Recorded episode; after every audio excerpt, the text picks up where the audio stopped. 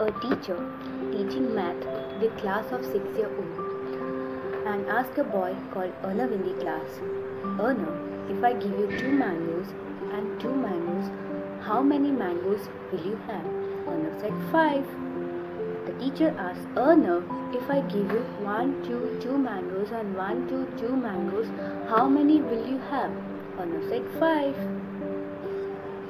Teacher was upset, but then remember her mom saying that he loves strawberry more.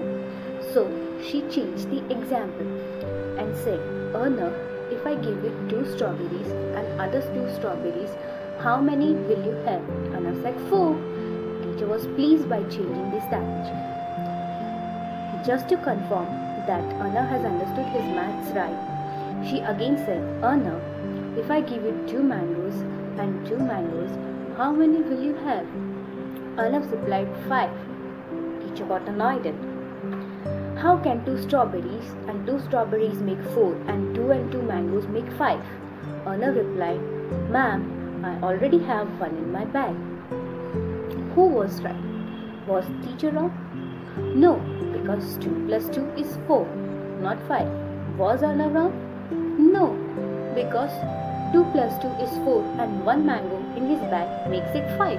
Isn't it the fact that all kinds of conflict come due to the gap between the technical rightness and the practical rightness? Technical rightness is something which can be seen, which is obvious. The teacher was technically right, and practical rightness is something which is beyond the obvious. Arnav was practically right.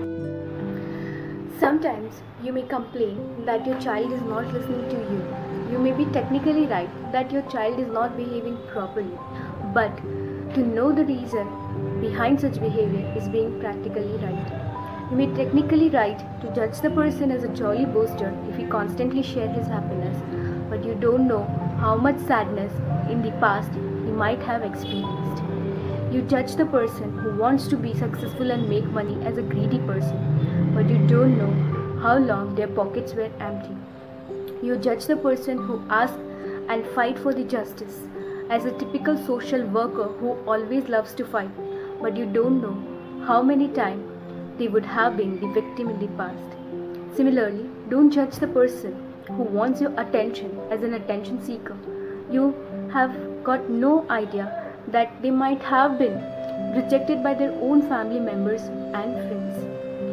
It's easy to judge the person who puts the firm boundaries, but you don't have idea that how many times their physical, mental and emotional boundaries were broken by the others.